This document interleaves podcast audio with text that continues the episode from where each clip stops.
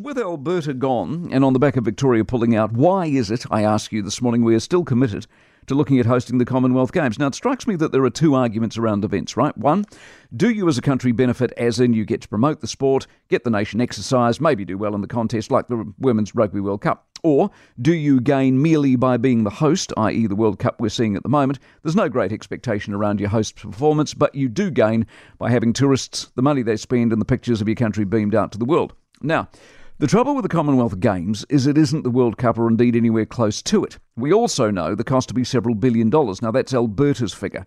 The figure for Victoria is shrouded in dodgy behaviour as far as I can see, but when they pulled the pin, they claimed their figure was north of six billion. Now, this isn't the right time to be asking this, given the economic mess we're in, but is it fair to say we don't have the money or anywhere close to it? Obviously, the idea is to make money.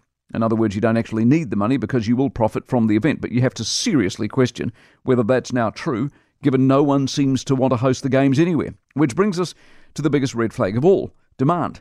Alberta and Victoria aren't the first instances of people not wanting to host the event. Birmingham got to be the host last time because Durban pulled out.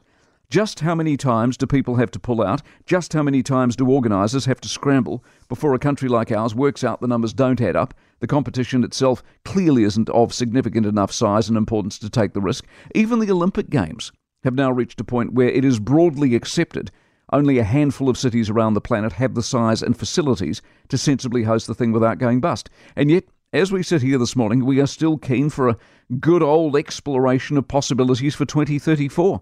Why? When virtually the entire Commonwealth is saying no, why are we the last one standing? For more from the Mike Hosking Breakfast, listen live to Newstalk ZB from 6 a.m. weekdays or follow the podcast on iHeartRadio.